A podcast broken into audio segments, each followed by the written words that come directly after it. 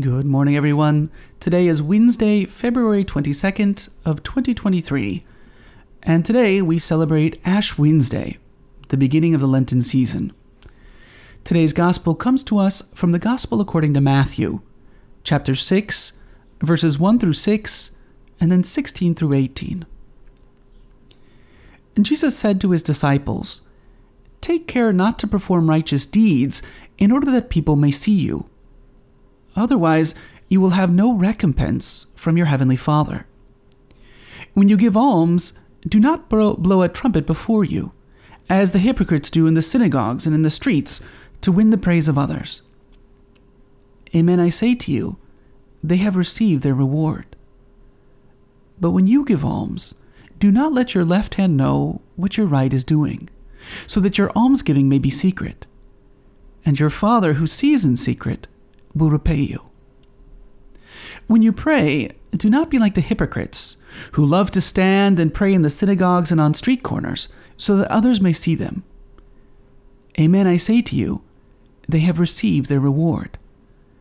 But when you pray, go to your inner room, close the door, and pray to your Father in secret. And your Father who sees in secret will repay you. When you fast, do not look gloomy like the hypocrites. They neglect their appearance, so that they may appear to others to be fasting. Amen, I say to you, they have received their reward. But when you fast, anoint your head and wash your face, so that you may not appear to be fasting, except to your Father who is hidden. And your Father who sees what is hidden will repay you.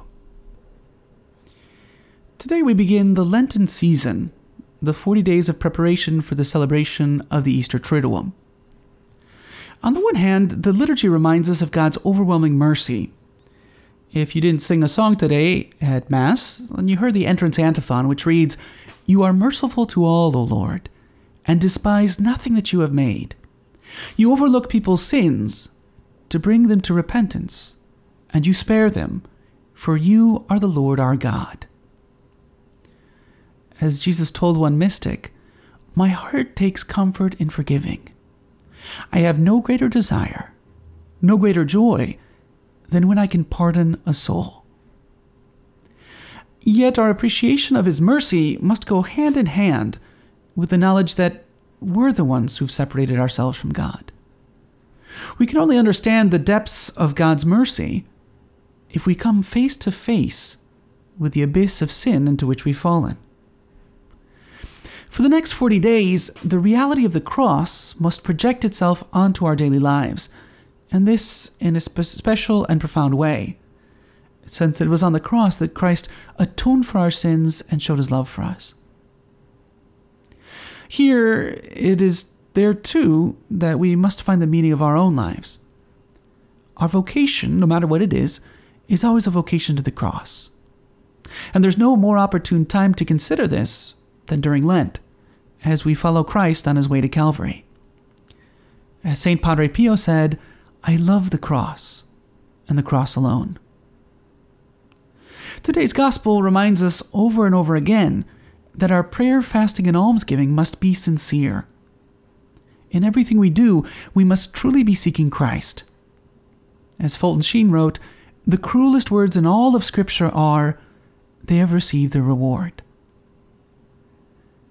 as we begin our Lenten journey, we can take a close examination of our lives. How are we progressing on the path to holiness? Are we really aware of the depths of our misery and the greatness of God's mercy? What's keeping us from drawing near to Him? As St. Gemma Galgani wrote, But Jesus, Jesus, it's to Him that I must be attached. Are we attached to Jesus alone? And do we love him as much as he loved us on the cross? So today, let's ask for the grace, through the intercession of Mary, refuge of sinners, and Our Lady of Sorrows, for that grace of true conversion, to really take advantage of this Lenten season to return to God and never leave him again.